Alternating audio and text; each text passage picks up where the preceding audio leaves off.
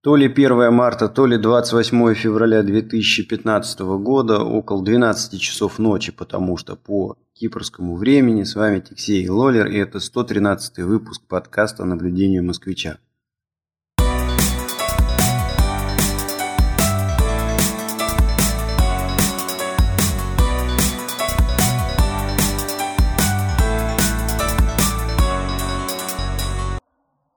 Всем привет! Заранее предупреждаю, что сегодня записываемся в походных условиях, ну наполовину в походных условиях, то есть э, главная часть нашей студии, то есть мой компьютер, который все записывается, перевезен в Протарас. А, Протарас это такой курортный городок э, недалеко от Недалеко от чего, интересно? Да, от моря, вот, от, от моря. моря. Да.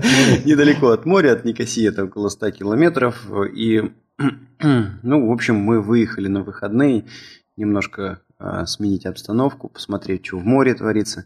Но и на самом деле у нас есть еще и важное тоже такое дело. Мы тут э, думаем, как будем проводить Э, лето, то есть все-таки надо детей вывести поближе к морю. И сейчас самое правильное время искать э, какие-то варианты эм, чего-то снять, какую-то квартиру э, на, на пару месяцев, вот как раз когда у детей каникулы. Ну вот ездим, собираем телефоны, смотрим, что где почем, как доступно. И вот забавная такая беседа состоялась сегодня. То есть мы тут ходим и отжимаем арендодателей а, под предлогом таким, что, ну, ребят, ну, в России увидели, что произошло с э, курсом а, евро, он подорожал практически в два раза. Поэтому, скорее всего, весь ваш туризм провалится в этом году. Поэтому давайте проседайте по цене и сдавайте нам по более выгодным тарифам вашей квартиры. Ну, а его... если нет, то будет как с Немцовым. Нет, ну так жестко мы, конечно, не выступаем. Вот. И сегодня мне понравилась аргументация человека. Ну, он, по-моему, просто выкручивался, как, как мог с лету что-то такое сочинил, и, а, на мой взгляд, оно абсолютно какое-то такое несуразное. То есть э, его Ответ был то, что нет, ребят, вы что, мы в этом году наоборот собираемся поднимать цены, ожидаем, что будут более высокие цены, чем раньше, потому что, э, значит, вот многие киприоты, которые здесь нахватали квартиры, они не в состоянии платить по кредитам, и банки начали забирать их недвижимость, поэтому цены будут выше. Какая связь? Я не очень понимаю, потому что когда к тебе, по-моему, приходит банк, ты заинтересован в том, чтобы сдать там свою квартиру хоть не хоть за сколько, да, лишь бы показать хоть какое-то движение по счету с банком, ну и дальше как-то передоговориться о, ну, например, реструктуризации твоего кредита. по-моему, чувак какую-то полную совершенно ахинею несет. Ну, поживем, увидим. В принципе, по моим ощущениям, цены просели. И вот у нас уже есть несколько предложений, которые заметно дешевле, чем а, аналогичные предложения там, стоили в прошлом, прошлом позапрошлом прошлом году. году. Да. Вот, ну, э, так, чтобы вот э, порядок цен как-то вот обозначить, да, э, в принципе, в Протарасе сейчас, э, ну, на таком расстоянии это будет примерно где-то 2 километра от моря, то есть, в принципе, если а, с ребенком, то на коляске ну, можно до, доехать. Мы, в принципе, наблюдали здесь такие семьи, которые там так э, мамашки с детьми выезжают и вот каждый день там на море катаются. Нормально. Вот. Э, такую квартиру, э, ну, квартиры это тут, значит, либо две, либо три спальни, плюс общая комната, может быть, какой-то балкончик, в общем, можно снять в зависимости от новизны здания от 500 до где-то 1000 евро. Ну вот конкретно те варианты, которые уже сегодня найдены. Значит, а, то, то, что, что? то, что, то, что уже конкретно найдено, то есть э, есть вариант э, в районе 500-800 а, евро. Тут это два варианта. Это за, это за неделю? Нет, это за месяц. За месяц? Да, это за месяц. Вот. О, россияне, обратите внимание. 500 евро в месяц. Не, ну 500 евро в месяц это, конечно, совсем будет старое жилье, и э, сверху придется оплатить э, электричество и воду, что составит, наверное, где-то евро 60, может быть, вот так вот в, в месяц. месяц да. Вот. Ну, а 1000 евро в месяц э, – это, конечно, новый комплекс, э, хорошие там чистые двухкомнатные квартиры с полной там мебелировкой, все, что нужно для, для жизни, вся техника. То есть, Хорошо, это... а вот э, коттедж э, на море сколько стоит? Это будет, конечно, подороже. Во-первых, на месяц. Да, во-первых, потому что они Э, как правило, все расположены все-таки поближе к морю, и только это их уже увеличивает в цене. Ну, а, но вот э, просят? трехспальный дом, э, трехспальный дом сегодня предлагали на два с половиной месяца за 3 200. 3 ну, говоря, за весь период, э, да. Ну, грубо говоря, 1000 евро в месяц, да? Нет, нет, больше, потому что, еще раз, значит, это ты 3200 а делишь на 2,5, получается 1280, плюс ты сверху заплатишь электричество. А дом по электричеству там расход будет больше, и по воде тоже. Ну, ну тысяча полторы, да? Наверное, где-то да, где-то так. Около полторы тысячи, в принципе, можно найти э, дом. Ну, евро, да. А, вот такие примерно цены. Но, конечно, можно двигаться и вверх, можно двигаться и вниз. Э, то есть э, нужно искать. И а, как показывает мой опыт, э, если интересует движение в сторону снижения цены, то надо идти и вот искать выход на хозяев напрямую. А если интересует как бы меньше геморрой, то, конечно, надо идти через э, какое-то агентство. Что такое меньший геморрой? Ну вот, например, тут есть такая контора «Вилла 100 лет». Вот. Если вы снимаете через них, то, конечно, цена будет повыше. Но, с другой стороны, они закрывают э, кучу проблем. То есть у них есть э, а, человек, который следит за всеми их объектами там, 24 часа в сутки. То есть, если что-то поломалось, что-то там сломалось, ты всегда можешь позвонить, он приедет, поможет, расскажет, починит. А более того, так как у них большой, э, большое количество квартир в э, пуле, да, то они держат тут какой-то склад мебели, каких-то причиндалов, которые нужны, особенно с детьми. То есть, понимаешь, ты приезжаешь, у тебя там кроватка, коляска, какие-то вот такие вот там детский угу. стульчик, вот, вот эта вот вся фигня, она нужна, и как-то грустно ее покупать только на два месяца, чтобы потом выбросить там или тащить вообще за собой, да, в самолете. Да, конечно, лучше эти деньги в периптор отнести. Ну вот, совершенно верно. Поэтому как бы вот через агентство в этом случае лучше идти, потому что у них э, все это это есть, и они с удовольствием вам подгонят. Да? Если вы погонитесь за более низкой ценой, да, цена будет ниже, но будьте готовы к тому, что с этими проблемами вам придется разбираться самостоятельно. Плюс, как правило, когда снимается квартира через э, вот э, такое агентство, как это Вилла 100 лет, то у вас стоимость, э, допустим, электричества и воды она включена в цену, то есть цена повыше, но голова вообще не болит на предмет а, того, сколько там электричества сожгете. Ну, как она, конечно, болит, то есть там у них э, лимит прописан, что вот жгите сколько хотите, но если там какую-то сумму вы превысите, то все, что сверху, вы покрываете.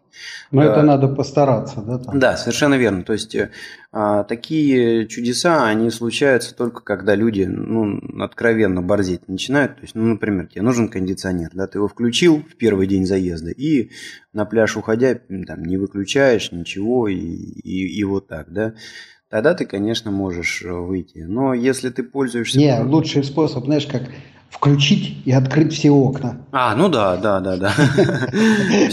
А так он в автомате может нагнать и выключиться. А вот если окна открыты... Ну да, ну да. Но правда должен сказать, что вот, э, как правило, в агентствах, в этих эм, э, большинстве случаев кондиционера. Но это почему кондиционер? Потому что это основной все-таки летом потребитель электроэнергии, при жарко. И, конечно, часто используются, особенно где-то вот там вторая половина июля, август. Нужны они. И Значит, тут, как правило, во всех этих квартирах стоят таймеры.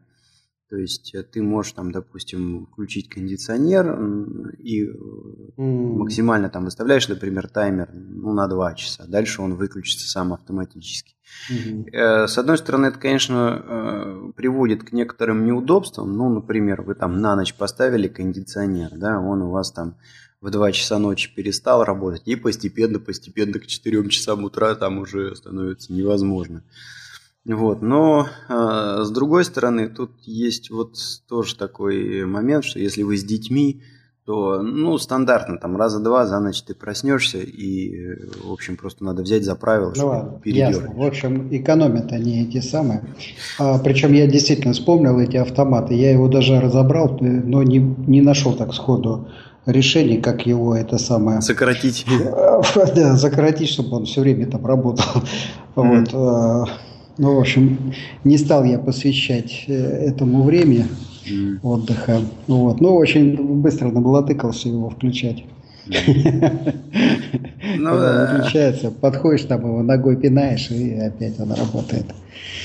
Так что вот ну, такая, ясно, такая ясно. вот э, здесь э, ситуация. Вот. Но посмотрим, как как переживут э, киприоты этот э, сезон. Ну, получается, что э, значит, апартаменты и дом э, примерно 500 евро разница, да?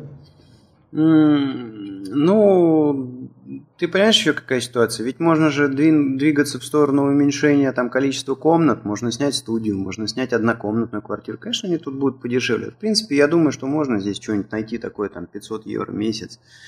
Вот, ну да, и еще один такой момент, то есть не стоит забывать, когда речь идет об апартаментах, там, квартирах или доме, значит, вы готовите сами вы готовите сами. То есть это, например, для человека, который, э, не знаю, приезжает сюда, означает автоматически, надо бы машину снять, а, потому что, ну, как вы себе представляете, там вот в супермаркет съездить, затариться там э, без машины. Тяжеловато. Особенно если тут принять внимание, что они ну, на расстоянии все-таки на каком-то, но находятся. Вот. Ну ладно, ясно. В общем, эта тема такая Актуальная, но не очень. Как там дальше быт свой устраивать, а вот это вот интересно, конечно, было. А, я вспомнил, ты мне ссылочку кидал по поводу недвижимости вот в Москве, Московской области. Вот. Ну, в общем, интересные такие процессы. И вот на Кипре, да, тоже идет снижение. И вот там видишь, новое законодательство вводят, сейчас там отбирать начинают, и киприоты не знают, с кого денег содрать с тем, чтобы остаться при недвижимости, да, ну, хотят да. повышать цены. Вот. А у основных как бы кормильцев э, все-таки россиян довольно много было. Я, насколько помню, россияне всегда были после англичан, по-моему, на первом месте, да? Ну, как-то а, так. Как, да, ты знаешь, там, там три там э, три таких э, больших поставщика туризма. Туристов это э, англичане, россияне и немцы. Вот. Угу. Вот эти вот. Ну, не знаю, как там немцы себя в этом году поведут. Да, англичане все-таки едут, потому что там их много чего связывает, и все-таки они в свое время, видимо, там недвижимости накупили, да? Накупили, да. Угу. Да, да. Вот они, наверное, так продолжат посещать Кипр. А вот э, как россияне, очень любопытно посмотреть вот в этом году. Ты знаешь, ко мне пришла вот в голову где-то недели там две назад э, такая мысль, что а не исключено, что никак ничего не изменится, потому что, а, знаешь, вот такая аналогия с этим, с автомобилестроением. То есть много лет, э, чтобы защитить отечественного производителя – этих «Жигулей» несчастных, да, э, вводили всякие там таможенные пошлины, санкции и прочее, прочее, прочее. А что же происходило в реале? А в реале эти заводы брали и тоже поднимали цены на эти «Жигули», так, чтобы они были лишь слегка ниже там, цен на иномарки. Вот. И получалось, что э, человек находился вот в такой дилемме. То ли ему взять, допустим, «Жигуль» э, новый, то ли ему взять какую-нибудь там, допустим, двухлетку, трехлетку иномарку. По деньгам получалось примерно так же. И вот выходишь на улицы Москвы, несмотря на, бурное, на бурную поддержку отечественного производителя, все-таки доминируют, э, по моим ощущениям, вот от последней там, поездки, э, иномарки. Вот. И поэтому мне кажется, что, э, ну да, окей, сейчас тут вроде бы евро поднялся, санкции, шманкции и так далее, но а, Кипр, значит, упрощенный визовый режим для россиян, это существенный такой момент – а второе, значит, э, после того, как задушили кипрские авиалинии, вот как раз мы сегодня сидели, изучали перед нашим подкастом билеты, обнаружили, что, в общем, похоже, цены просили на билеты. И сейчас тут можно, если подсуетиться, там за 180 евро, за, за 200, за 300 евро. Вот. Ты имеешь в виду Москва-Ларнака? Да, Москва-Ларнака. Ну, может быть, там Москва-Пафос, но угу. какая разница тут, это ну, да, да. рядом. И, то есть, э, можно найти дешевые билеты. Цены, цены, вот забавно, цены снизились после того, как не стало этого Cyprus Airways. Mm-hmm. И еще один такой момент. Ну, окей, там, евро подорожал. А какие вот реально альтернативы? Куда поехать? Сочи ну так они безумно дорогие. Но надо сказать, евро э, по отношению к рублю там изменилось отношение, да? Угу. Евро по отношению к доллару то упал. Не, ну я имею в виду по отношению к рублю. Мы же говорим а, да. про российских угу. туристов. Угу. Вот. Ну и вот э, представляешь, там человек сидит э, и, и, и что? Ему в, в Крым везти? Ну там инфраструктуры еще никакой нету, да? В Сочи, э, ну хорошо, там есть инфраструктура, но они там, наверное, в свете того, что не справляются, будут испытывать какой-то там большой поток, наверное, людей, и цены там будут сумасшедшие. Ну, ну в любом случае, вот у меня почему-то какое-то такое ощущение, что, вернее, не ощущение, а вот по отзывам, по отзывам своих друзей, я не знаю, никогда не мониторил специально, но по отзывам друзей, в общем, Сочи это дорого. А, а... Ну, Сочи это всегда было дорого.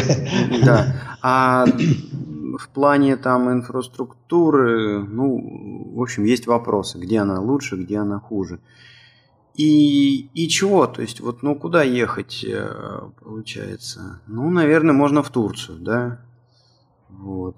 Ну, в Египет вроде бы страшновато. Все-таки там какие-то сейчас идут э, беспорядки, да?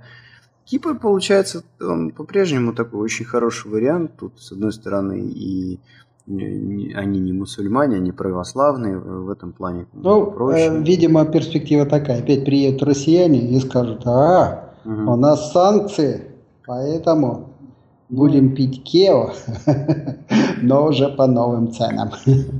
Ну, я думаю, что да. Я думаю, что... А, кстати, пиво не подешевело на Кипре? Я его не пью, я не знаю сейчас. и, и цены. Я тебя спрашиваю, пьешь ты или не пьешь? Я тебя спрашиваю. Да, я, тебе, я тебе говорю, что не знаю, потому что его не пью. А вот, кстати, знаешь, это забавный момент. Мы тут наметили поговорить про подготовку к марафону. Тут мне пришло письмо. Угу. Значит, вот у меня следующее а следующее воскресенье будет такая генеральная репетиция. Я пробегу полумарафон в Пафосе. Вот, и 29-й марафон. И пришло письмо о регистрации на этот полумарафон. Угу.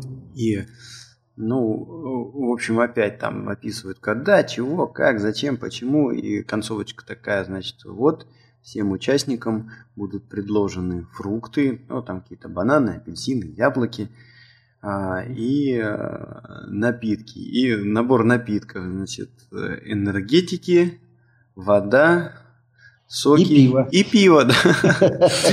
Вот, и я так, конечно... А спортсменам пиво надо. Помнишь, это самое, у тебя в ЦСКА был этот самый а, приятель, вот. Ему, ему как раз папаша покупал банку пива после каждой тренировки.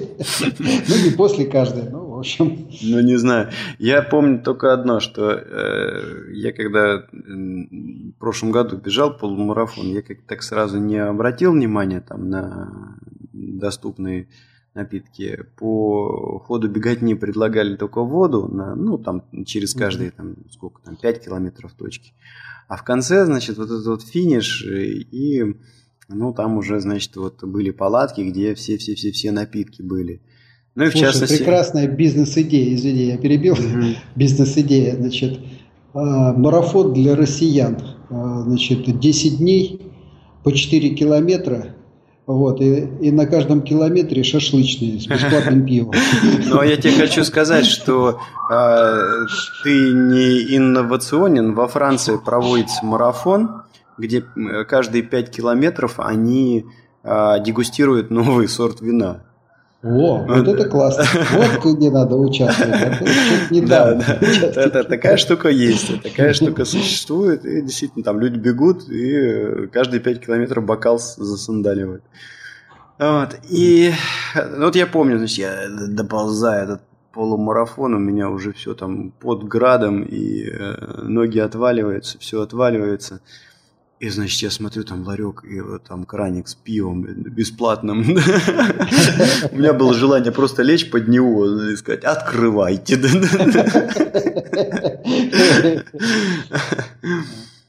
Ясно. Видишь, все-таки спортивный азарт ты за 21 километр не, расстре... не растерял. Не растерял, не растерял. Ради этого и бежал 20 километров. Ну вот какое-то такое у нас получилось э, вступление. И вкратце, что у нас тут происходит на острове. Что у тебя происходит в Канаде, давай расскажи. Ну, начну я с бытовщины. Э, вот э, в прошлую пятницу, буквально вчера, пришел в офис, а там, значит, ажиотаж какой-то, что-то электричества нету. Ну и приезжает э, там сотрудник один, говорит, слушай, а вот тут там типа в километре отсюда э, всю дорогу залило. Ну, в общем, где-то что-то прорвало какой-то трубопровод, и в связи с этим был такой перебой электричества. Это вот, э, ну, такая вот бытовщина все-таки, видишь, что бывает в Канаде. А, стояла, значит, сколько, наверное, недели две тут стояла погода такая холодная, э, минус был от 10 до 20 а, ночью. Каток, короче, концов, случился, да? Да, да, где-то рвануло трубу, и, в общем, вот такие вот были неурядицы. Ну и любопытно, конечно, как тут в офисе э, народ распределился. То есть те, кто, значит, с контрактами, с такими, знаешь, вот full time, что называется, да, у которых там и отпуск прописан, и там еще какие-то э, бенефиты на предмет там э, дополнительных медицинских страховок. Ну, халява, да. А, халява, интернета нету, значит, этого самого нету, света нету. А, температура в офисе плюс 16, поскольку отапливается за счет электричества. Ну и тот же, значит, что-то перетерли тетки, и все собрались и по домам. Отлично. Ну, вот. Да. А, а те, кто, значит, на сдельщине, то есть у кого почасовка, да, такая вот контракты, те нифига, те пальто одевают и садятся за компьютеры, продолжают работать. Вот. Ну, то есть э, люди, которые работают на, на почасовке, да, там вот, э, есть какая-то значит, оплата почасовая, те нифига, те пальто одели и сидят. Угу высиживают а, ну, деньги. Да, да, да, да, да. Неважно, что электричества нет и компьютеры выключены. Все равно там бумажки перекладывают, все равно там ведро кофе заварили и, в общем, его там... Слушай, а как кофе-то заварили, если электричества нет? Ну вот, там дальше какие-то линии работали, какие-то не работали. А вот, э, к счастью, кофейная линия работала. Ну, конечно. А то, что компьютер можно подключить к этой вместо кофеварки, это ну нет, нет, так нельзя. Да? Знаешь, это самое, э, ну, может, ты представляешь, здесь народ, особенно вот тетки, они вообще не напрягаются. А, то есть э, вот уходит из офиса, у нее свет, у нее компьютер, у нее все включено. Угу. Да и, значит, э, они вообще ничего не включают, не выключают. Приходит, садится, там мышку подергал, все, там компьютер проснулся, дальше пошла работа. Нас здесь бьют за это по рукам. То есть у нас, у нас даже есть политика там в компании, что по, да, последний, кто уходит, обязан там пройтись по всем э, комнатам и проверить, что все э, розетки там все-все-все выключено.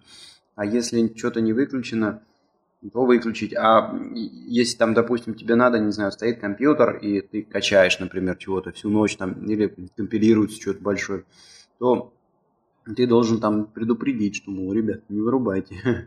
А, нет, здесь вот э, все так, и больше того, видишь, а, в любой момент я могу на удаленку как бы подключиться и по удаленке продолжить работу. Но если мне что-то там надо в субботу-воскресенье сделать, я, значит, вот могу или вечером, там иногда бывает, там заведешься из офиса, ушел, домой пришел, что-нибудь там, идея пришла какая-нибудь, я по удаленке цепляюсь. Поэтому у меня компьютер все время включен. Вот. А, но, правда, вот по российской такой привычке я второй дисплей я вырубаю его, я его обесточиваю. Вот. А, а основной компьютер, значит, у меня крутится, вертится, и я его uh-huh. частенько пользую как ну, с удаленным доступом. Но вот это вот такая вот бытовая зарисовка. Ну и вот сегодня уже, конечно, погода не такая холодная. Больше того, значит, я вот тут э, сподобился купил уличный термометр. Вот, а, ну, тоже целая история. Как я его купил? Ну, вот слушаю радио, прогноз. Вот. Но я уже так э, по-английски э, достаточно уверенно различаю, там, допустим, ну, такие 13 и 30, да?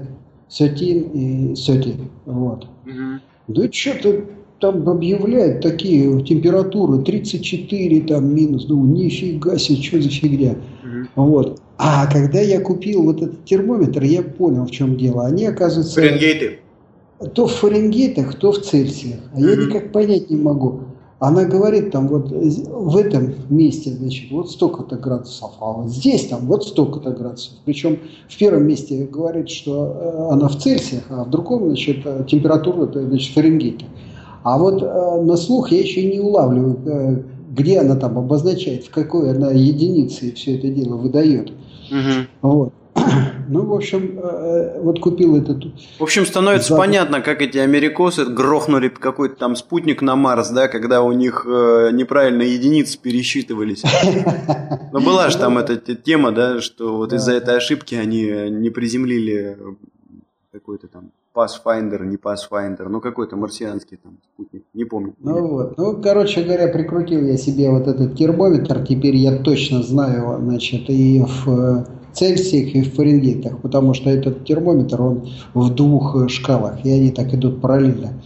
Но я вот так смотрю на Фаренгейт и думаю, ну, ну что за идиотская шкала, что за нее держаться, вообще непонятно, к чему они там привязались. А, то есть вот Цельсий все-таки молодец. Он там нашел фазовый переход, да, и вот к нему и привязался. Вода тает, вот 0 градусов. Подожди, ну, а Фаренгейт, по-моему, температура горения бумаги, или я ошибаюсь? Или да, это... да, да, да. Там что-то к температуре горения бумаги как-то привязано. Ну, бумага разная бывает, да. Сейчас вот вообще туалетную зажгешь, что ты на ней там сделаешь? Ничего. На газете можно клюшку загнуть. А вот на туалетной бумаге что ты там загнешь? Ничего Это, кстати, вот анекдот про бумагу в тему хороший. Значит, э, э, муж с женой выходят из супермаркета, там закупились конец месяца. Жена там последний момент, когда уже там почти все выложили. Туалетную бумагу забили. Там муж, да не переживай, у нас чек 60 метров будет.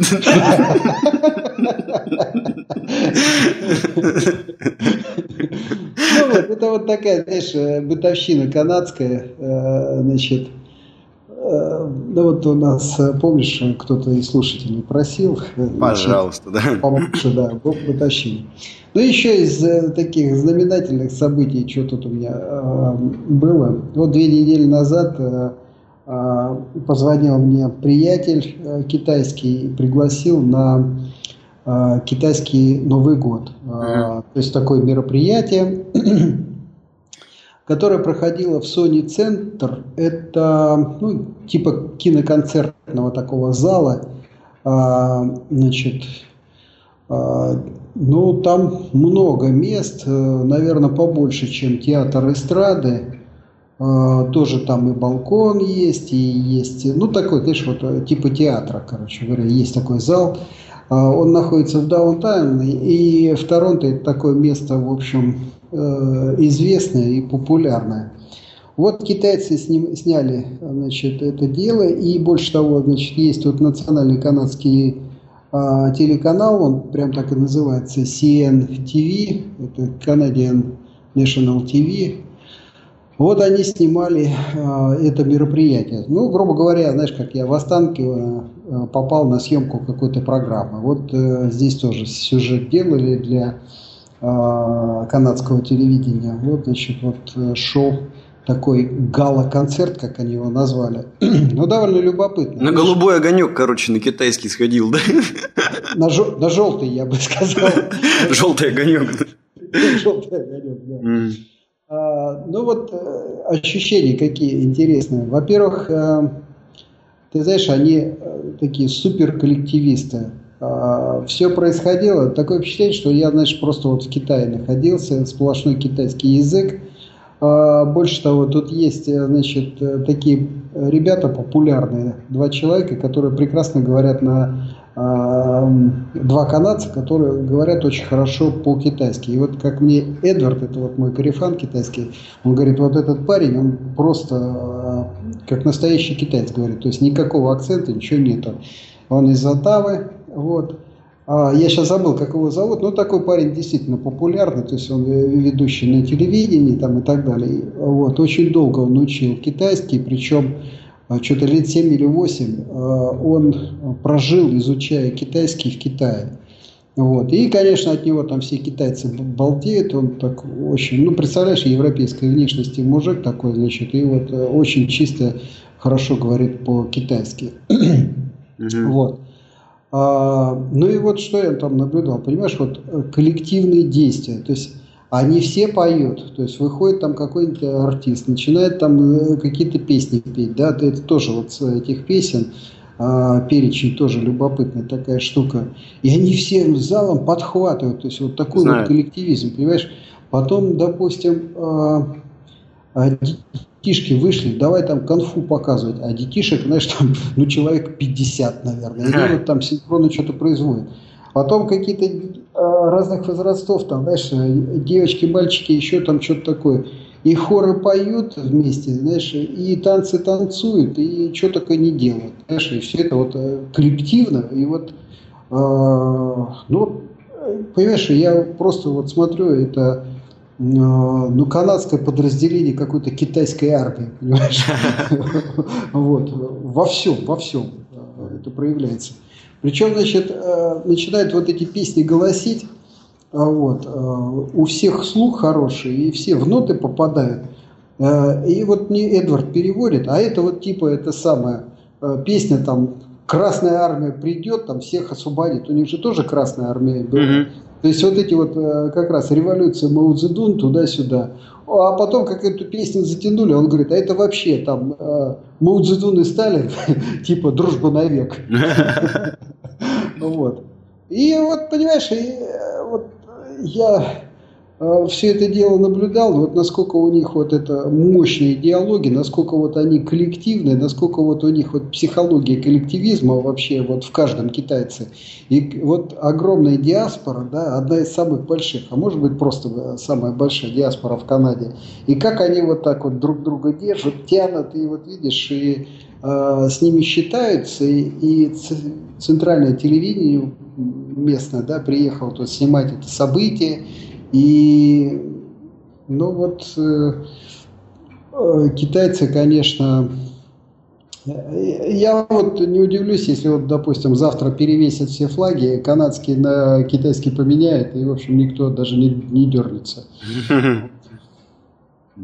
То есть вот из 35 там, или 36 миллионов э, канадского населения, вот сколько китайцев, я не знаю, наверное, самая большая диаспора. И для них как бы там флаг перевесить это... Э, причем, вот знаешь, я сразу вспомнил их шествие. Вот летом у них тоже какие-то праздники бывают, и вот они добиваются э, от властей, но я думаю, что ну, просто им разрешают, да, проводить вот эти фестивали. Это что такое? Это, знаешь, идет по улицам, причем по центральным улицам. Типа карнавала, Тол- да? Толпа китайцев, не просто толпа, а это строй идет, да?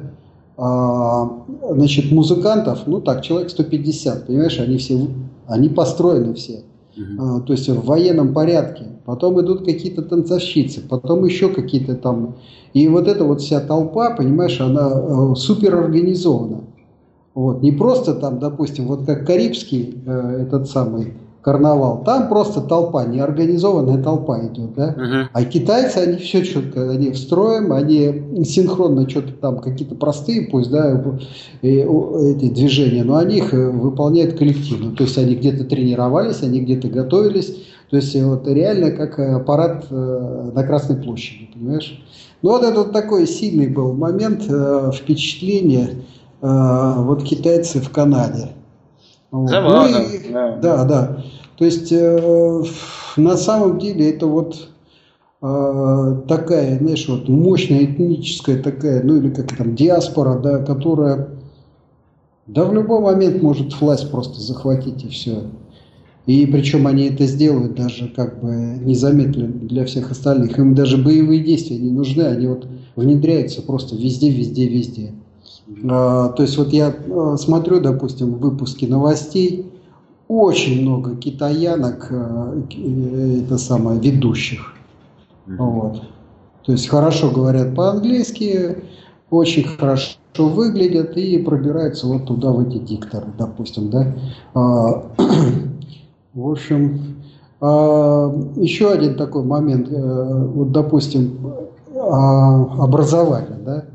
То есть э, сейчас э, в образовании, имеется в виду вот среди студентов, а, ну вот китайцев, наверное, они на первом месте. То есть их больше всего во всех этих колледжах, во всех университетах, причем вот по всем, по всем направлениям, по всем специальностям. Китайцы, китайцы, китайцы. Понятно. Ну, вот, э, ага, вот это вот такой вот, да. Ну, еще одно было событие. А, значит, тут была неделя, что-то дней 10, наверное. Это автосалон. О, да. Ну, вот мы там довольно сколько, раз пять, наверное, раз шесть были на Женевском автосалоне ну, в разные года. Вот. И было, конечно, очень любопытно сравнить, э, э что же здесь происходит. Но тоже интересный такой э, эксперимент. Ну, э, понятно, там сейчас ты упадешь в автомобиле. Давай так, вот э, одно из ярких, одно из ярких впечатлений от там, того же Женевского автосалона, это, ну, мне запомнилось, что там достаточно много красивых девчонок возле драндулетов крутится. Вот. Оно также в Канаде или, или как? А, да, точно так же. И, ну, в Женеве посимпатичнее девчонки.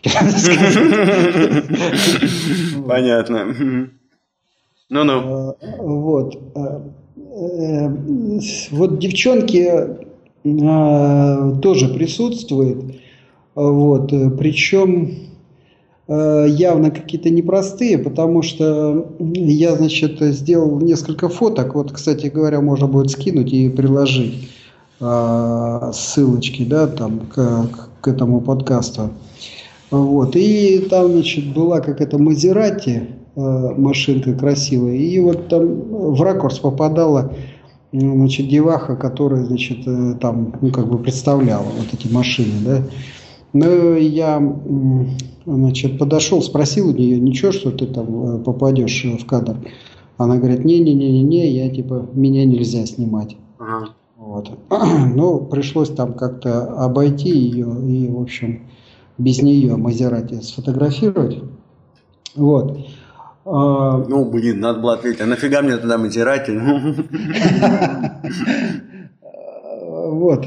Но интересный, значит, вот первый момент такой, что э, все-таки Женевские автосалоны, они всегда интересны тем, что там э, выставляется очень много новых технологий. Ну, вот, в частности, э, вот эти все кнопки на руле, то, что сейчас считается уже как бы базовой да, комплектацией, вот как раз а какая-то небольшая фирма швейцарская представила на одном из э, женевских автосалонов, да, и там вот все производители подхватили, что это дело классное, и давай внедрять все это дело, да.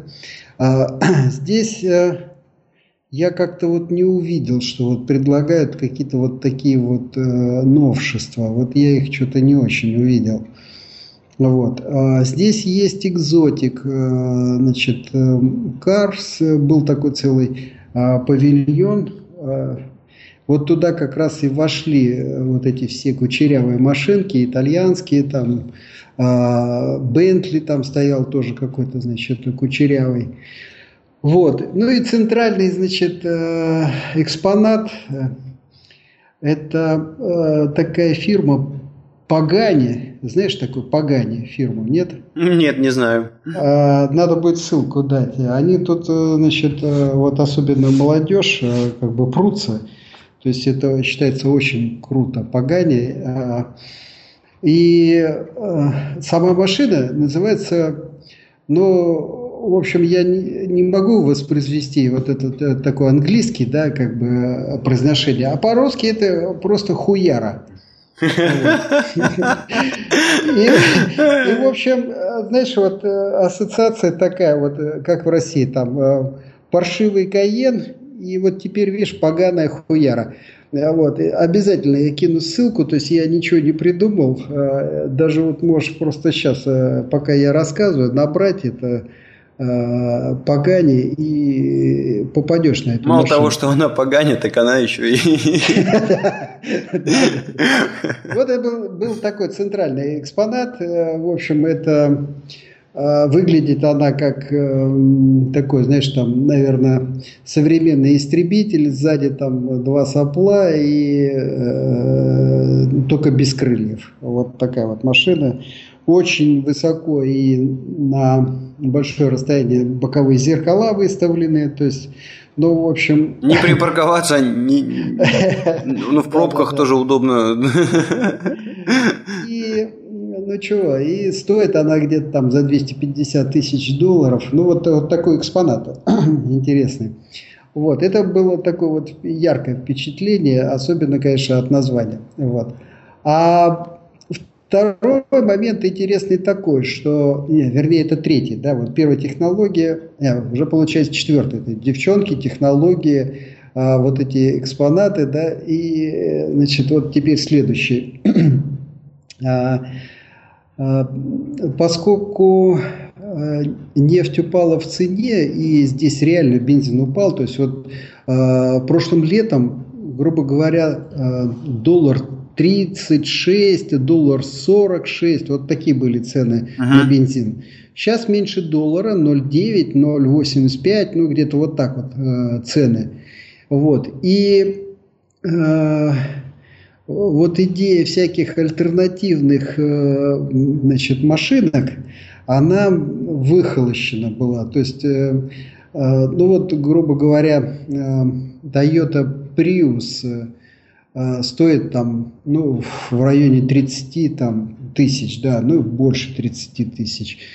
А в то же время ты можешь тысяч за 20, за 25 взять машину, ну, классом выше, чем а, этот Prius. Да, то есть Prius это там, ну, грубо говоря, хэтчбэк такой не очень большой, да, вот, э, ты заплатил вот эти 30 тысяч, а дальше ты вроде как кайфуешь от того, что она 4 литра на 100 километров берет, но фактически вот эта разница в бензине, она тебе в цену заложена. Ну и вот э, получается... А Тесла была? Ты знаешь, я как-то Теслу просмотрел, а, не нашел я Теслу. Ну, я просто, честно говоря, замучился там ходить э, по всем этим этажам. И в какой-то момент мне это дело надоело, я а, а, закончил.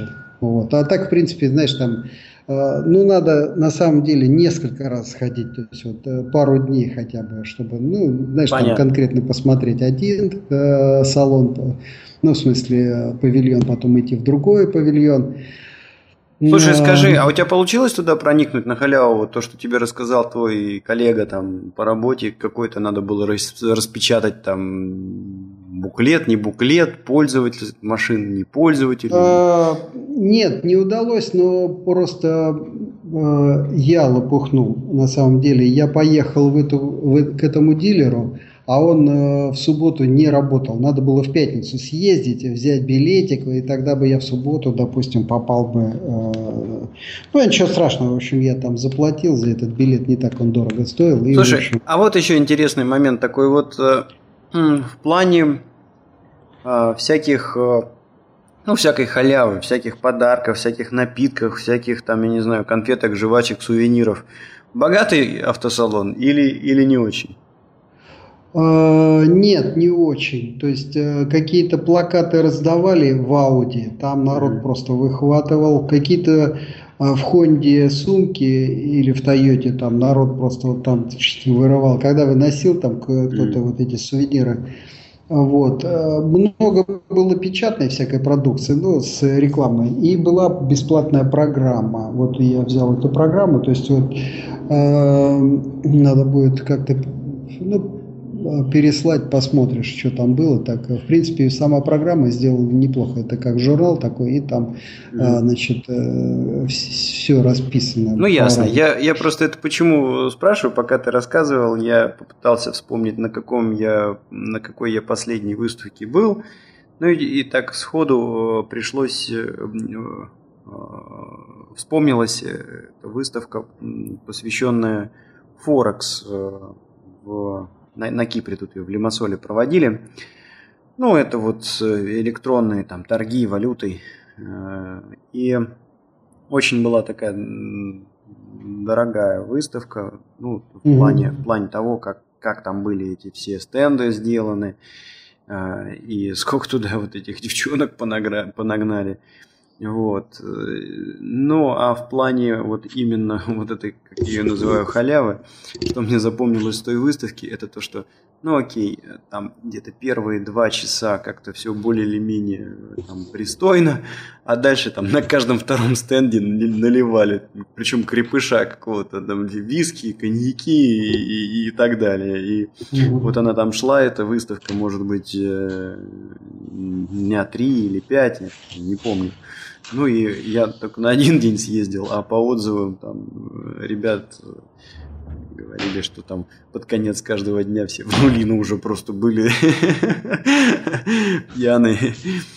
А, ты знаешь, здесь тоже э, было это дело, то есть какие-то виноделы там выставляли свою продукцию, и в принципе, ну, народ там что-то дегустировал, э, вот, но я очень скептично на самом деле к канадским винам отношусь. Угу. А, ну, по крайней мере, то, что я пробовал, вот ни на чем, а, знаешь, так, э, не, ну, не заострил внимание. Mm-hmm. Вот. Э, так вот, как, допустим, на французских винах, я там могу вспомнить э, французский, допустим, мускат или сатерн, вот такие вина. Здесь ничего подобного я пока не встречал. Понятно. Вот. Ну, ладно. и вот э, общее впечатление еще одно, да, это то, что в связи вот с бензином, да, поскольку он подешевел, то есть вот сейчас вот как-то получилось, э, у меня сложилось впечатление, что вот эта выставка, ну, фактически прошла под лозунгом, э, в общем, долой fuel economy, и, в общем, будем ездить на мощных э, автомобилях, на бензиновых. И очень много было машин таких, знаешь, там по 3 литра, по 4, по 6 литров, вот такие вот. И как Нет, бы... Фиг ли нам эффективность, когда тут все по 3 копейки. Да. Ну да, вот да, да. Э, в, это, в это же русло я сейчас э, закачу на айтишную тему а, такую зарисовочку, которая со мной случилась ну, вот буквально на этой неделе. А, значит, э, ну, э, я и для тех, кто нас э, слушает, может быть, там не, не с первых выпусков, а сделаю небольшое пояснение, что я работаю в софтверной компании, компании Аби, и у нас есть там куча всяких решений, которые позволяют автоматизировать работу с бумажными документами. Ну, в частности, автоматизировать ввод данных из э, отсканированных документов, там, автоматизировать создание электронных архивов, ну и так далее. И вот в последнее время у нас э, очень много клиентов э, спрашивают такую штуку, как интеграция с SharePoint. Это вот Microsoft предлагает решение. И ну, в общем, на следующей неделе мы участвуем в выставке на Кипре э, информационных технологий, и пришла в голову идея, что, ну, раз спрашивают, значит, это все-таки, наверное, какой-то такой тренд. Э, надо показать это безобразие. Вот. Ну и, естественно, ко всем этим выставкам презентации готовишь заранее, проекты оттачиваешь заранее. Вот я за две недели начал с этим ковыряться. И, в общем, выбило это меня тут из колеи очень сильно. Значит, ну, ситуация такая, что с одной стороны, значит, сижу тут нашу новую программу, которую буквально выкатили там несколько месяцев назад, э, пытаюсь настроить, чтобы она там экспортировала какие-то, какую-то информацию в базы данных. В общем, натыкаюсь там на баг, э, там специфичная база данных, и, в общем, ее еще не оттестировали, и, в общем, там не очень работает. Ну, там написал нашей поддержки девелоперам туда-сюда, ребята разбираются, там пытаются понять, чего, как, почему, чтобы исправить. Вот. Ну, думаю, ладно, сейчас эту базу данных пока отложим. Сейчас я с этим SharePoint майкрософтовским разберусь. Ну, иду на этот Microsoft 365 сайт, регистрируюсь у них, там, плачу им там 5 долларов за какой-то минимальный план, которого мне, в принципе, хватит для демонстрации, ну, и попробовать, да. А, ну и вот 5 долларов списали, а этот Microsoft SharePoint э, грохнулся даже не установившись. Ну там все в облаке, вот, но знаешь, э, эффект примерно такой, как вот если бы ты, допустим, заходишь в Google, да, ну, Gmail, например, пароль, логин ввел, все, он там тебе сказал здравствуйте, дальше у тебя там слева появились папочки, там inbox, outbox, туда-сюда, а вот справа, где письма должны быть, ну, ничего не появилось, да? Ну, вот примерно такая же фигня с этим э, SharePoint. Сижу, значит, ничего не получилось, вдруг там думаю, ну, надо там переждать, может быть, там что-нибудь настраивается, то все. Но на второй день, когда ничего не настроилось, я, в общем, понял, что это несколько странно. А, ну, там разобрался, как у них написать в поддержку, написал. Уже, в общем-то, как-то так э, а, отчаялся, думаю, что все это безобразие буду на слайдах исключительно показывать, а не э, там, реально там, проект работающий. Э, и, ну, надо отдать должное. Вот Microsoft молодцы. Перезвонили. Я не, я не ожидал. Думал, там сейчас какая-то переписка начнется. А вот мне очень понравилось. Они, во-первых, позвонили, вот. Э, и во-вторых, э, очень круто так там сделано. Тут же тык-тык-тык-тык-тык.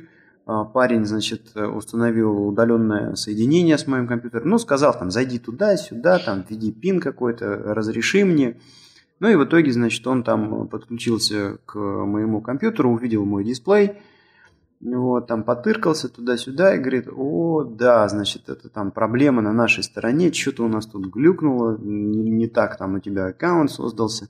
Короче, я, говорит, э, поднимаю запрос туда выше, на вторую линию суппорта к нашим девелоперам. Ты, значит, пожалуйста, там посиди, подожди, в общем, тебе скоро отпишем. Скорее всего, там попытаемся решить проблему на следующий день. Вот. Ну и, ну, все, понятно, значит, работают, поддерживают. И вот я сижу такой, думаю, блин, ну что же это такое, да, вот. Мы тут какую-то эффективность при, при, принести должны, значит, вот сидит в итоге поддержка, там деньги платятся, зарплаты платятся, там программисты что-то какие-то глюки решают. Microsoft тоже там, значит, вроде как что-то автоматизировать должны, по идее. Тоже там сидит поддержка, программисты какие-то глюки решают, зарплату получают. Чувак тут по телефону позвонил, за это тоже деньги получает. Я тоже, ну, как бы, деньги получаю в компании, да, а в итоге бумажки нифига не ходят автоматически. Все сидят, решают, там, правят какие-то баги, да, а вот бумажки, они как лежали там на столе, так они и лежат на бумаге. Вот, ну так я похихикал над этим. Потом есть эта знаменитая фраза, что вот, знаешь, каждый, каждая автоматизация создает 2-3 рабочих места дополнительных. Ну, в общем, да, похоже на правду. Вот, но должен сказать, что все решили. Все решили, и с одной стороны мы там нашли ход, как обойти проблему, и Microsoft тоже там а, в общем-то, часов за шесть они там разобрались, что к чему. Новый костыль состряпали, да. да. Но ты знаешь, как-то вот я так все это не понимал. Там SharePoint, SharePoint, что за SharePoint, как, зачем, почему.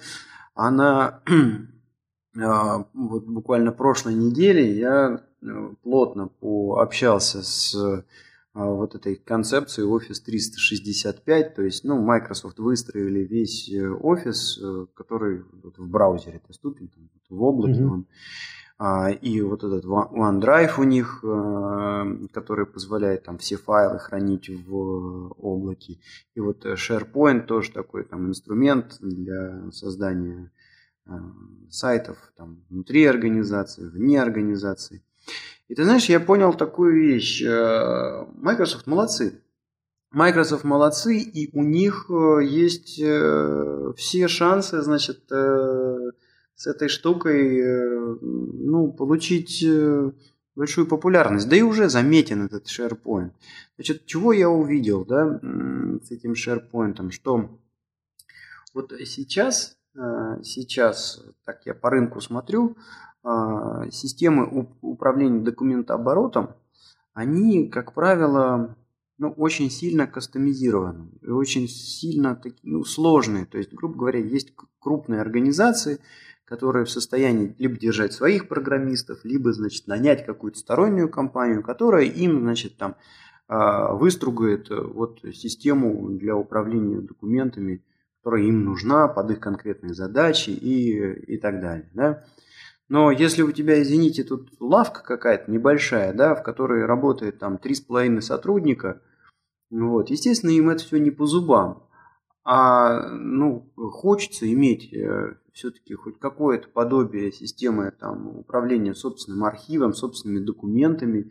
А, и вот э, SharePoint это похоже такое хорошее, ну, я не буду говорить, что он там идеальное, да, но оно доступное решение. Более того, что в общем-то, а, оно вот, с одной стороны, вроде бы несложное в настройке, как вот мне показалось, да, а, а с другой стороны, вот оно как вот все офисные приложения очень гибкое, а, и там много всяких функций навороченных, то есть ты ты можешь, грубо говоря, как вардом, да, ты вот можешь по верхам пользовать, там, не знаю, простенький текст набить, и, и все, что тебе в этом варде надо, это вот там э, изменение шрифтов и кнопка print, ну, может быть, кнопка save еще, да, вот. А можешь углубиться в этот Word так, что ты там, не знаю, скрипты будешь писать и автоматизировать заполнение там, каких-то документов. Ну и вот э, SharePoint то же самое. То есть э, ты, если хочешь, можешь из него просто сделать какой-то корпоративный архив документов в три клика. Да, причем там очень клево поиск сделан, там он индексирует э, все, все файлы, что у них внутри находится. Вот. А можешь на самом деле этот SharePoint э, там кастомизировать э, очень глубоко. То есть вплоть до того, что ты можешь там, не знаю, выстраивать какие-то процессы, что вот тут секретарь документ получил, здесь мы его там проверили, там запрувили, тут что-то сделали. А версионность у них там есть, да, то есть если у тебя, например, над документом работает несколько юристов, например, одновременно. Да? Можно видеть там, все правки, кто чего как внес, кто там как это, а, разные версии документов. Ну, то есть я а, ну, восхищен, молодцы они, и думаю, что это решение а, очень клевое для малого бизнеса. И я посмотрел, значит, э, планы, которые у них есть, ты знаешь, мне показалось очень все разумно и, и, и, и понятно, и э, достойно. Причем, как я понял, вот эта вот концепция Microsoft 365, вот может быть я ошибаюсь, я еще не очень плотно с ней как бы повозился, да, но, по-моему, выглядит вот так, что э, у тебя, грубо говоря, есть в браузере там Word, Excel, Outlook, там, ну, все вот эти стандартные офисные приложения. А есть их э, версии, которые ты можешь установить себе на компьютер, как обычный Word, Excel э, и Outlook. И, а, грубо говоря, у тебя лицензия-то одна, у тебя это вот подписка на этот сервис, да, а чем ты пользуешься? То есть ты, ты пользуешься там приложением, которое у тебя на компьютере стоит, или ты пользуешься э, через браузер, в принципе, пофиг. Вот. Можешь и тем, и тем пользоваться. Ну и э, последний момент, у них там э, и для мобильных тоже какие-то версии есть. То есть, ну, мне показалось, что очень, очень они грамотно реализовали эту платформу и Ну, есть, есть большое будущее там у, у, у нее, и я так думаю, что Microsoft э, просуществует еще какое-то время, да? вот так. Ну, я вот э, пользуюсь э, этим офисом. Э, ну, вот, допустим, Excel я так э, mm. достаточно э, плотно пользовался. Именно вот который Ой. 365 там в браузере, да? Да, и вот он, он сильно усечен на самом деле по отношению к тому, mm-hmm. что в офисе, да, вот то, что ты себе там устанавливаешь на компьютер. Так вот так, ну, та же самая концепция. То есть, видишь, вот я, правда, вот в таком режиме поработал только с... Э, там у них такая штука есть, э, SharePoint Designer. Вот, то есть он, ты хочешь его открываешь в браузере, ну и там какая-то версия, похоже, попроще, да. А, а хочешь, ты его качаешь себе, и вот он под той же лицензией, что у тебя и подписка куплена, работает как полноприводное приложение на твоем компе. Я, насколько понимаю, с Excel и Word можно работать точно так же. То есть хочешь там... Ну вот, видишь, нужно... Не надо забывать, что вот э, класс задач разный, и условия использования разные. То есть э, это все хорошо, пока у тебя есть электричество, пока у тебя есть сеть, я имею в виду интернет. Пап, вот, ты знаешь, вот у меня тут э, у меня у меня тут э, такой спор, он э, был тоже там с людьми. Ты знаешь, на, на, на, на интересную тему мы там сошлись. В Москве что библиотека сгорела на профсоюзной. Ну да, да. Вот. А, и Э, шло много там убиваний по поводу того, что вот, книжки там пропали туда-сюда, что же мы их не отсканировали. Ну и тоже какой-то появился персонаж, что, мол, ой, блин, да ну все это ваше там сканирование фигня, нету электричества, и все, и до свидания, бумага рулит. Но, с другой стороны, знаешь, тут можно привести такой контраргумент, что, извините, бумага не рулит, потому что есть дождь, огонь, ветер, там, человеческие руки, которые портят эту бумагу, да. Давайте уж тогда к камню вернемся, да, вот на нем что высечено до сих пор, вот люди находят. Давайте... Ну, я имел в виду, на самом деле, не качество носителя, а я имел в виду э, просто другие задачи. Ну, вот если, допустим, ты берешь там какое-то боевое управление или э, задачки там безопасности, связанные, допустим, с той же ядерной энергетикой, mm-hmm. да, ну, вот все там по-другому надо выстраивать. Вот. И вот эти сетевые как бы дела, они э, ну, для определенного круга э, в общем, задач для определенного значит, набора бизнесов. Это работает, и, наверное, это все-таки неплохо. Ну, а так в чисто философском плане, видишь, э, надо вспомнить, вот «Незнайка на Луне», там вот такой был персонаж, кто там, Пончик, да, вот он прилетел, как он свою жизнь устроил? Ну вот он сразу попал там где-то на побережье и нашел кусок соли. И, собственно, вот этой солью он себе обеспечил там безбедное проживание. Там он быстро стал там богатым, стал соль продавать. И ему не нужен никакой интернет, ему ничего не надо. Вот видишь. А, а вот э, все-таки, конечно, сейчас IT внедряется и внедрено уже во многие сферы, такие как и банковская, и э, какой-то там интернет-бизнес, и э, там медицина, и ну, государственные всякие компании, да, э, и службы государственные. Вот это все, наверное, ориентировано на них.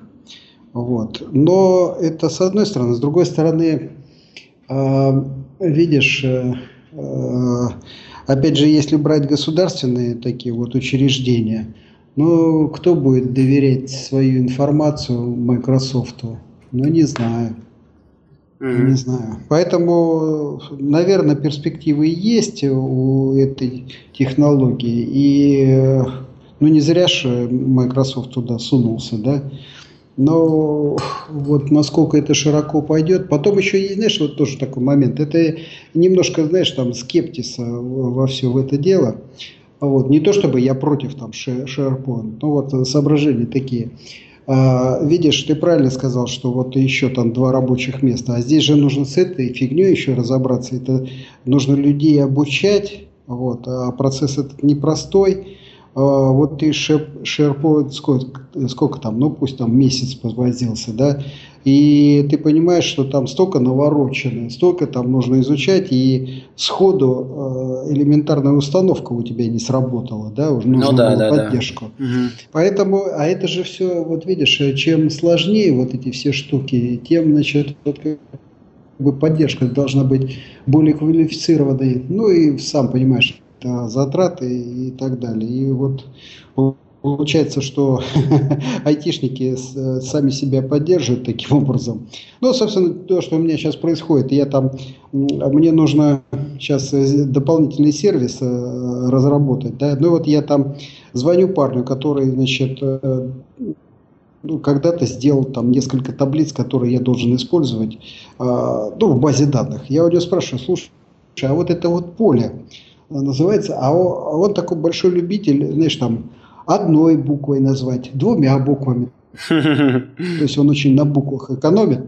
Вот. Ну и, значит, тут у меня четыре буквы. Клосс. Клосс. C-L-O-S. Клосс. Вот.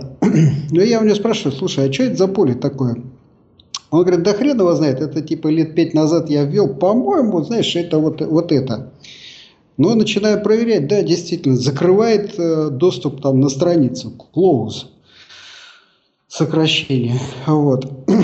Ну ладно, значит, э, закрывает и закрывает. Слушай, я говорю, а вот значения какие? 0,1? I guess.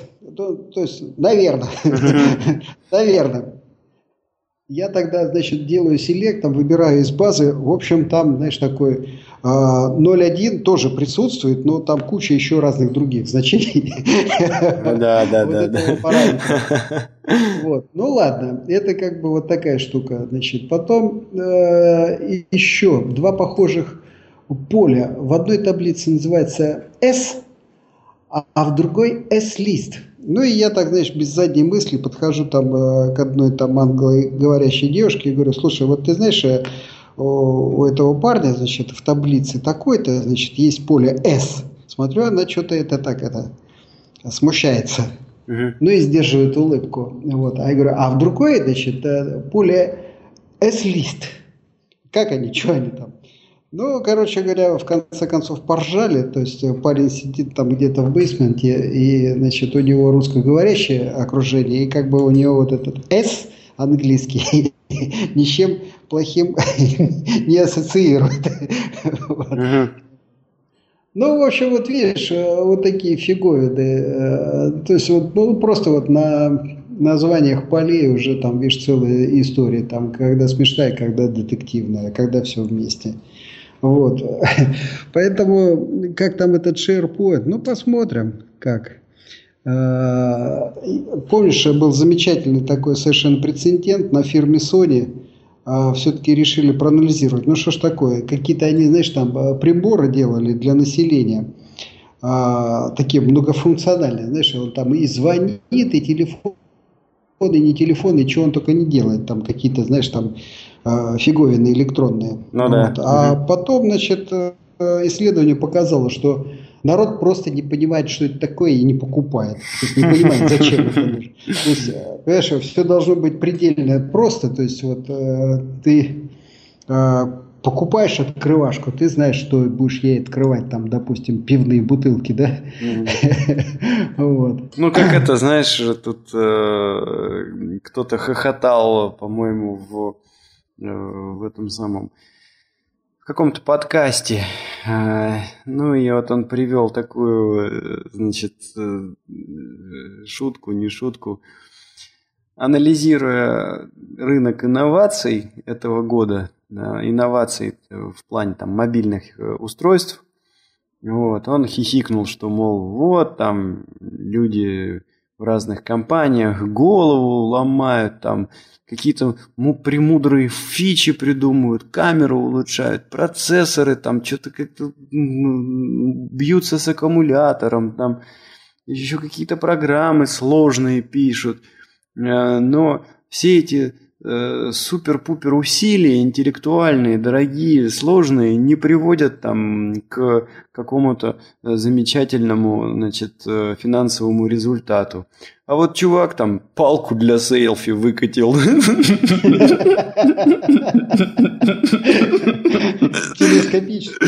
Ну, ну вот это, знаешь, там на нее телефон крепится, и чувак может сам себя сфотографировать со стороны. Там, ну вот сейчас популярно, все делают. А как же нажимать там, он решил вопрос? Ну вот палка для селфи, да, она вот э, решает эту там супер проблему, да, то есть ты как бы там, я не знаю, если просто телефон берешь и сам себя фотографируешь, что у тебя там, ну, у кого-то морда не влезет, да, кто-то с подружкой хочет, да, третий хочет, чтобы там не только морда было видно, но и там, как он на лыжах, например, модно едет. Ну, вот чувак там э, это палку для селфи придумал. И у него там бешеные продажи. А эти со своими сложными телефонными технологиями. Ну да, это, конечно, сложный момент, чего и как оно будет. А, ну и да, и опять мы возвращаемся к тому, что вот иногда просто даже жалко где-то Microsoft, что они столько всяких технологий придумали, столько всяких там инноваций принесли. То есть и первый планшет показали, и первый наладонный компьютер, и с тачами возились. Ну и э, а в итоге, значит, есть какой-нибудь там Apple, да, который ничего инновационного не делает, но просто правильно собирает там хорошие продукты. И э, у них там бабло прет. Или вот в этом плане, наверное, самый большой неудачник – это компания Xerox, да, которая придумала и оконный интерфейс, и мышку, и, и, и все на свете, и курсор, да, а, а, и тачскрин у них тоже появился там на этих устройствах э, копировальных, да, а видишь, как монетизирует их, по сути, изобретения другие. Вот, забавно. Ну, а если еще чего-то добавлять по поводу э, какой-то бытовщины. Э, ну, вот тут у меня была зарисовка про IT-бытовщину, скажем так, да, а на, на, по, по остальным как бы вещам. Ну, вот поставил я себе задачку 29 же марта пробежать марафон, и по большому счету большая часть моей жизни крутится сейчас вокруг подготовки к марафону. И вот, э, вот очень интересно, я просто вспоминаю, как вот у меня все было на хоккее. А, когда ты регулярно э, и постоянно значит, э, занимаешься спортом, идут такие большие нагрузки, непрерывно у тебя вылезают какие-то новые и новые чудеса, с которыми ты начинаешь как-то разбираться, как-то там ищешь, чего там с ними делать. Ну вот э, в беге то же самое, и, ну вот на удивление, да, казалось бы, взял кеды и побежал, а нифига подобного. То есть тут тоже целая наука. Ну вот у меня из э, каких-то моих таких э, последних открытий, да, это, ну, начал я достаточно регулярно бегать, ну, серьезные дистанции, то есть вот у меня сейчас в принципе, тренировка редко, когда бывает э, меньше 10 километров. То есть это ну, вот, разгрузочная, восстановительная тренировка, так называемая. Вот она 8 сейчас. А все остальное, оно, как правило, там, за 10, а то и за 15 километров. Ну и вот э, в какой-то момент начал что-то чувствовать, что-то у меня э, передние, ну вот эти вот подушки на ногах ноют после э, пробежек. Вот. Начал разбираться, чего, как, зачем, почему. Ну вот открылось, что важно знать э, форму своей стопы и обувь э, подобрать правильную. Там То есть тебе надо в ластах бегать, да?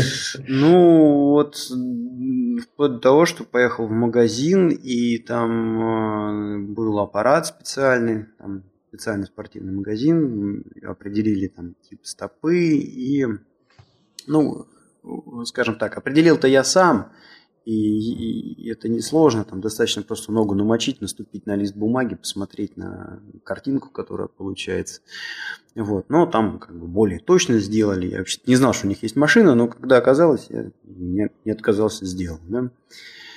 И вот обувь уже нужно подбирать там по, по типу стопы. И вот я действительно прочувствовал и понял, что это важно. Еще одно открытие, которое для себя сделал, не, не знал. Ну, ты купил другие кроссовки, да? Да, я купил другие кроссовки в итоге, начал в них э, бегать, у меня все эти болевые ощущения ушли. Вот. А, второй вот момент, который... Причем я уже точно знаю, что ушли, потому что после этого вот у меня была длинная пробежка, я двадцаточку так почти, да, 19 чуть там, с копейками пробежал и нормально. Вот, и а, другой э, тоже вот э, открытие какое-то такое для себя сделал, да, это... А есть там какая-нибудь классификация стоп? Да, их три всего. То есть, а все зависит от того, я говорю, ты берешь ногой, наступаешь мокрой на лист и смотришь на картинку. Если у тебя вот ступня, она а, без ну, такого, как бы это тебе сказать, вот прогиба, да, от, э, ну, вот подушки большого пальца к пятке, да, а, то вот там в таком случае нужно, как она там называется, обувь с ну, как, короче, это стопа, которая там близка к плоскостопию, и там вот нужна, нужен один тип обуви, да. Потом есть нормальная стопа, это когда у тебя, ну, есть какой-то прогиб, а, а есть еще вот а, стопа с гиперпронацией, когда у тебя, грубо говоря, этот прогиб очень сильный, и по сути получается у тебя вся масса на пятке и на передних вот этих подушках. Вот это вот как раз мой случай – вот, и тут, да, тоже нужны правильные кроссовки, которые там ну, правильно поддерживают твою ногу. Вот. Плюс еще масса. Вот видишь, э, как бы э, бегун 80-83 килограмма, это вот мой вес сейчас, э, он считается тяжелым. И для такого бегуна нужно, чтобы кроссовки мягкие были. Вот. И в общем, я это все прочувствовал, и просто вот ощущения ушли. Ну и еще раз э, убедился в том, что, конечно, марафон и даже полумарафон нифига не та дистанция, где можно просто взять из бухты-барахты и пробежать. Ну, можно, но ты травму получишь. Да, тут даже на машине-то задумаешься 20 километров ехать. Потому что еще же обратно столько же. Ну да. Потом э, тоже следующий такой вот э, момент. Это ну, э, в общем, что-то я там никак не мог разобраться, что же такое там происходит. Я после особенно очень длинных пробежек чувствовал не то что боль, но некую разницу в ощущении. Давай знаешь, что сделаем? Мы mm. с тобой уже довольно много наговорили. Давай вот э, бегу, да, вот этому профессиональному такому вопросу Э, как-нибудь просто отдельный выпуск посвятим. Да, мы посвятим. Я просто говорю, то следующей mm-hmm. неделе и через э, там какое-то время у нас э, тут марафон, собственно, сам состоится. Мы там обязательно mm-hmm. про это поговорим. Ну, Но я mm-hmm. закончил все-таки там зарисовочки, которые начал, да. Mm-hmm. Вот. А, начал чувствовать тут какой-то дискомфорт в спине. А, и не то, что это боль или еще что-то, просто чувствую, что вот разные ощущения там налево и направо.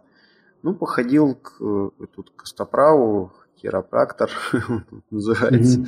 Mm-hmm. А, и он так меня посмотрел, там, ну, он стал замечать, говорит, слушай, а у тебя чуть-чуть это, а, левая нога и правая там разной длины. Потом он бах-бах-бах меня там выправит, и вот, вот все, нормально, я тебя, значит, выправил, да.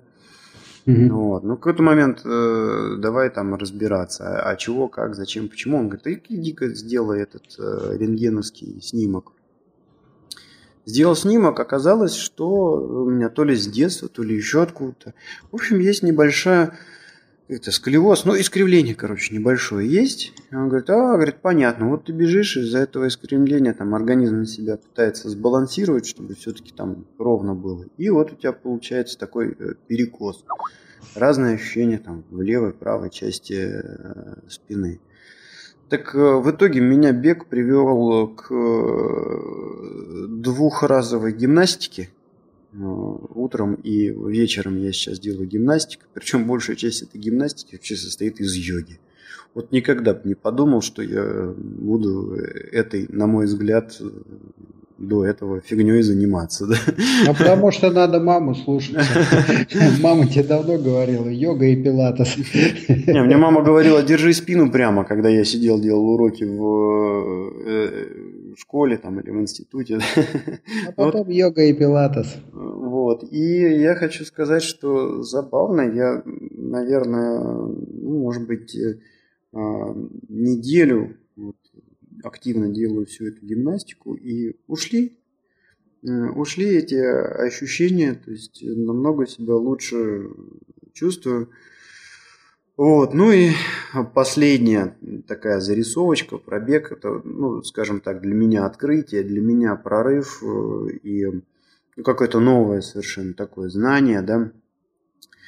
В общем, я тут э, книжек подначитался и в общем, я начал э, за пульсом следить. Вот. Э, и как-то вплоть до того, что вот я буквально месяц назад не знал, как померить пульс. Вот. А тут, э, значит, начал в эту тему там погружаться. Ну как, очень просто. Кладешь ухо на грудь. Угу. Ты считаешь? Ну да, да, да. Вот какие-то такие у меня были познания в этом плане. А тут я, значит, купил ну вот смотри, я сейчас бегаю, у меня как это все устроено в айфоне, есть шикарное приложение, Runkeeper называется, и вот когда ты бежишь, а, он э, использует GPS-датчик, э, э, меряет там твою скорость, и он также отслеживает там все твои программы, да, то есть я, например, там, делаю себе тренировку, я должен там в таком-то темпе столько-то пробежать, и вот он мне там, допустим, каждую минуту или там каждый километр говорит, э, то есть я э, как бегу там музыку слушаю, но вот эта программа Runkeeper, она прерывает музыку, там, паузу, да, ставит и говорит, что вот там ты бежишь, скорость такая-то, значит, э, дистанция такая-то, объявляет там всякие вещи. Ну, вот очень удобно и очень клево. И еще вот на этой неделе я купил датчик пульса. Вот, он вешается на грудь, и по Bluetooth тоже с телефоном соединяется, и телефон а, начинает тебе говорить не только скорость, но и пульс. Почему это важно? Оказывается, вот я просто вычитал в книжке там, какого-то чувака, который много марафонов пробежал, ну и вообще рассказывает, как там, готовится к ним. А, у э, каждого человека там есть какой-то предельный пульс, который определяется там, исходя из возраста, из массы, из пола, еще из каких-то параметров. Вот. А дальше идут так называемые зоны. То есть вот есть э, зона там 90% максимального пульса, да, а, а, там 80-90, 70-80, ну и так далее. И в каждой э, зоне в общем-то, известно, сколько человек может продержаться. То есть независимо от того, там, какой у него рост, там, вес, чего бы там ни было, да, ну вот известно, что, допустим, а, в зоне там 80-90 ты можешь продержаться 5 минут. 80-90% максимального твоего пульса. Вот. И 70-80 э, ты можешь продержаться там, ну, допустим, час, ну, или два часа. Вот такая ситуация. И э, по сути, вот оказывается, что э, ну, задача бегуна на дальней дистанции – это отслеживать нифига не скорость свою, а отслеживать свой собственный пульс и следить за пульсом.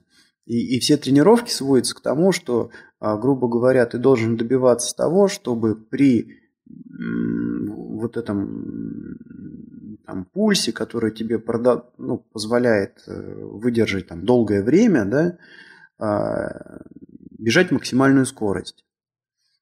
То есть, грубо говоря, ты должен тренироваться так, чтобы ты там бегал быстро, но при этом пульс у тебя там не выскакивал э, за э, там, пределы зоны, в которой ты можешь долго так бежать. Да? Вот. И, а, собственно говоря, я-то как я, я так глупо, по большому счету, я понимаю, что я вот сейчас готовился просто глупо, да. У меня тренировки были какие? Ну вот встал и побежал, и там я только километраж э, увеличивал. Оказывается, это просто бесполезно и э, даже, может быть, где-то вредно, не имеет смысла. А самое главное, э, это, значит, оказывается, а, бегать интервалы и бегать, есть такая штука, называется МПК, максимальное потребление кислорода. То есть вот э, смысл в чем? Что вот интервал это ты, допустим, бежишь э, километр э, обычным темпом, каким-то таким, ну, трусой, не напрягаясь.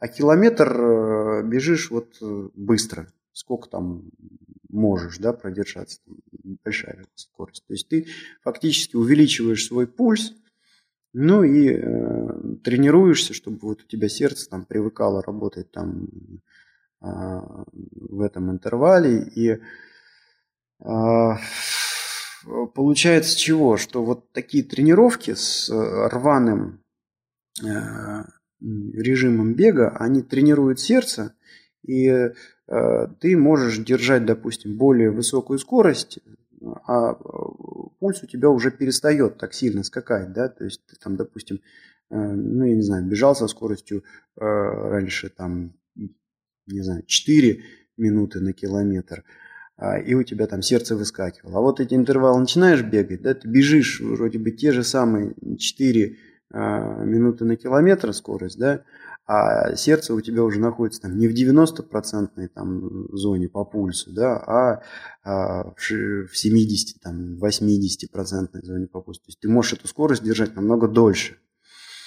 Вот. Ну и вот э, сейчас, э, в общем, я, я вышел на такой там этот э, интервал, э, режим тренировок, то есть где-то три, максимум четыре тренировки в э, неделю. Вот. И э, там получается, по сути, только три вида тренировок. Это э, одна тренировка, это вот эти интервалы я бегаю. Вторая тренировка, это я сказал, там МПК, это максимальное потребление кислорода тоже ты тренируешь э, сердце, но смысл такой, что э, ты бежишь там 200 метров через 200 метров. То есть там 200 метров просто рвешь со всей мощью, сколько там сил хватает, а 200 метров отдыхаешь. Ну и вот таких вот там, допустим, 20, там, 15 э, интервалов. Это, в общем, тоже для сердца тренировка и ты пытаешься вот этот свой пульс как бы там сдвинуть, да. Ну, а третий вид тренировок – это длинные тренировки, там, допустим, там, не знаю, 15, 20, 25 километров раз в неделю бегать.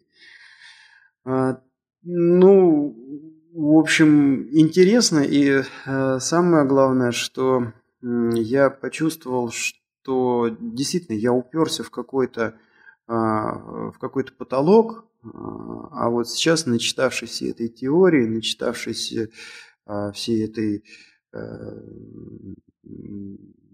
в общем, науки, э, ну, плюс у меня тут есть товарищ, тоже повернутый на марафонах, на, на всем этом безобразии, который мне немножко там подсказывает и программы помогает делать, там, книжки рекомендует. Вот. Я понял, что у меня ну, лучшие результаты стали. Это точно совершенно причем как-то так э, а, даже неожиданно для меня, потому что я говорю, я тут с другой стороны переживал, там ноги болят, не болят, и как-то я берегся на всех этих тренировках, не, не могу сказать, что я там выкладывался как-то в полную, да, а все равно э, добавляю.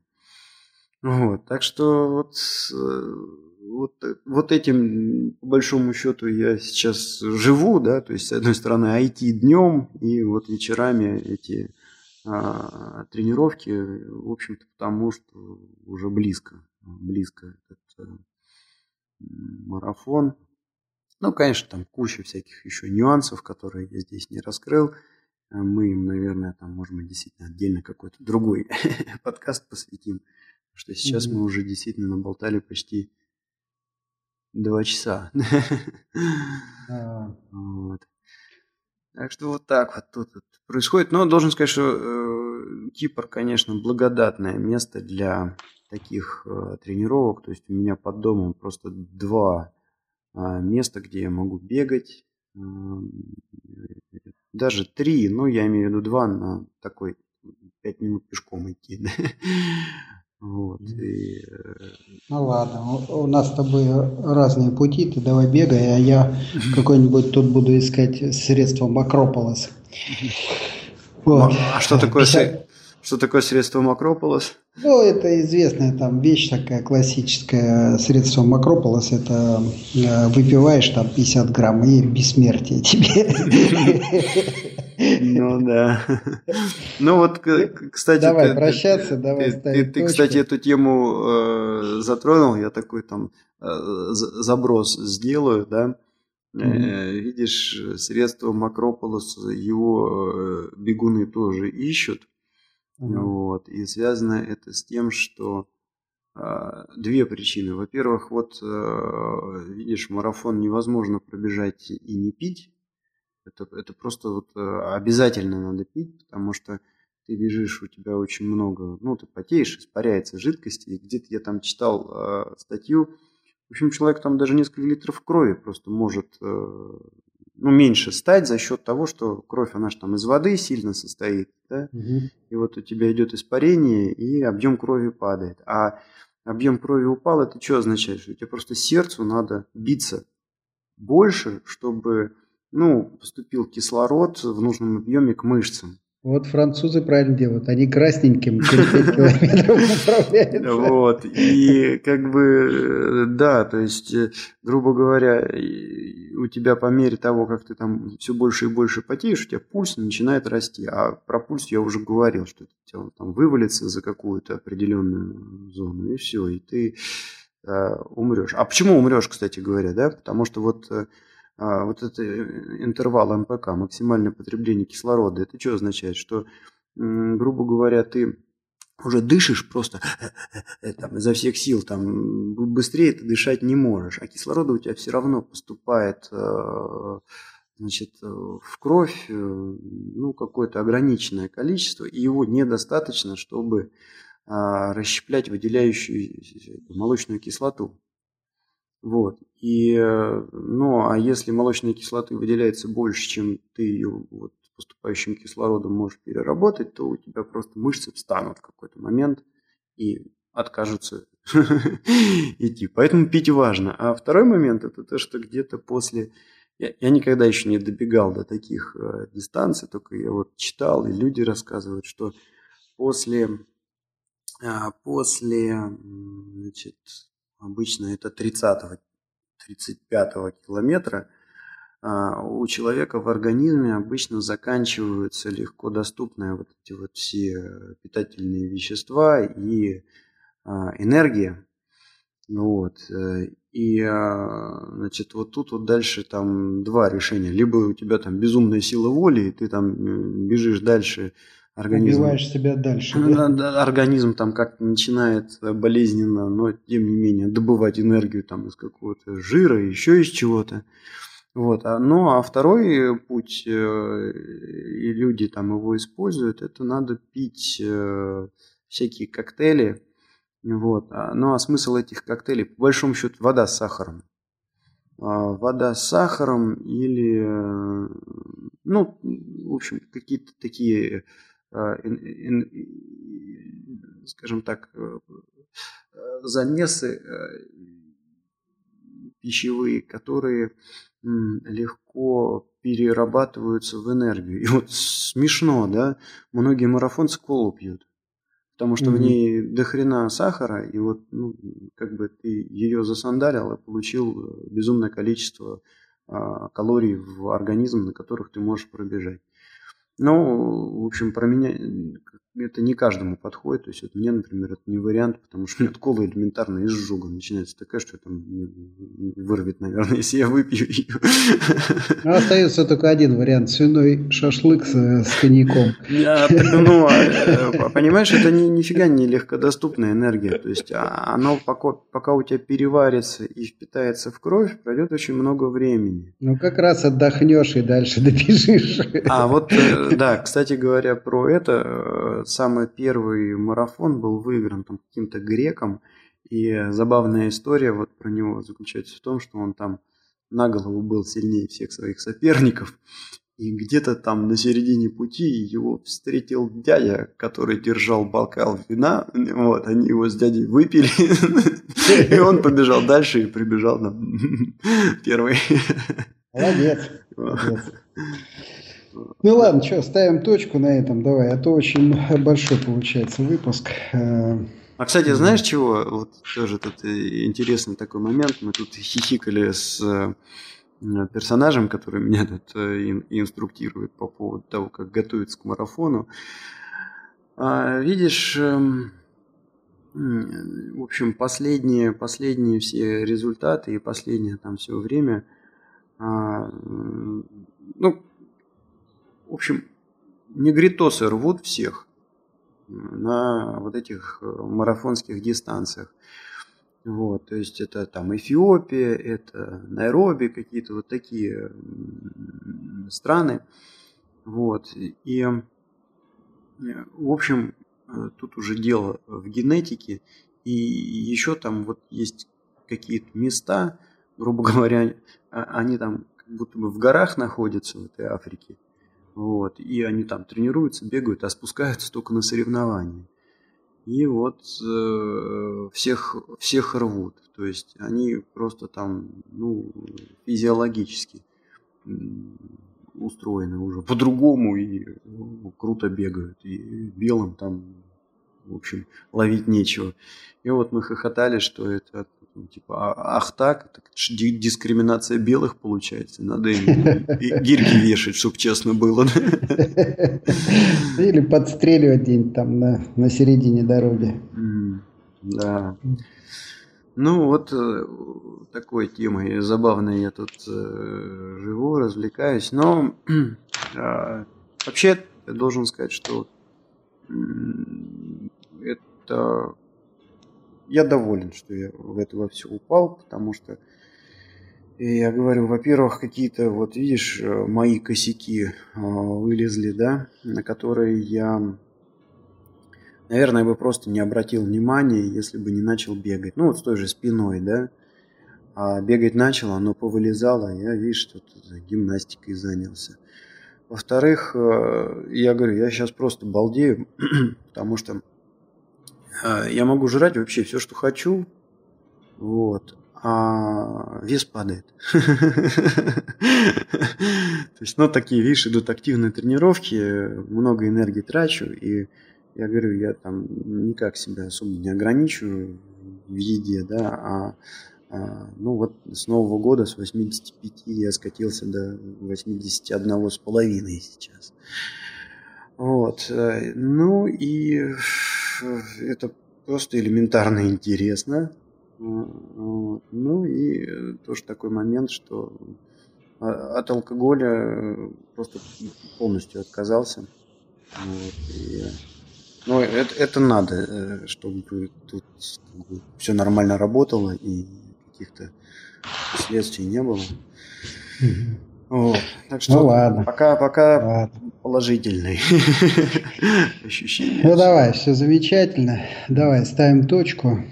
Давай, говори всем, куда деньги складывать. А, ну да, да, да. Традиционно, значит, этот подкаст выкладывается на а, сайте по адресу www.tixey.ru и там у нас можно оставлять комментарии, которые, как говорится, welcome. Кстати говоря, чего-то плохо прокомментировали предыдущий 112 выпуск а, вот, подкаста. Напоминаем, что хорошие комментарии могут просто перерасти в темы для этого подкаста.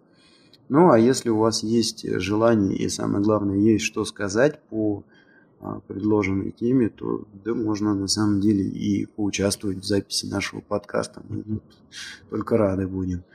А, и на этом сайте tixey.ru можно поддержать наш э, подкаст э, просто деньгами. Там есть кнопочка подарить Яндекс денег, подарить денег через PayPal. Ну или же, если вам неохота дарить денег, можно покликать на рекламе от Гугла, и нам там чего-нибудь зачтется. Ну и у меня два таких замечания. Первое, значит, я вот тебе скинул ссылку на Пагани Хуяру, выложишь ее. Ну, такая симпатичная машинка э, вот, при таком несимпатичном названии. И второй момент. У вас есть э, возможность быть первым, кто пожертвует на этот э, подкаст деньги, потому что в этом году еще никто ничего не переводил.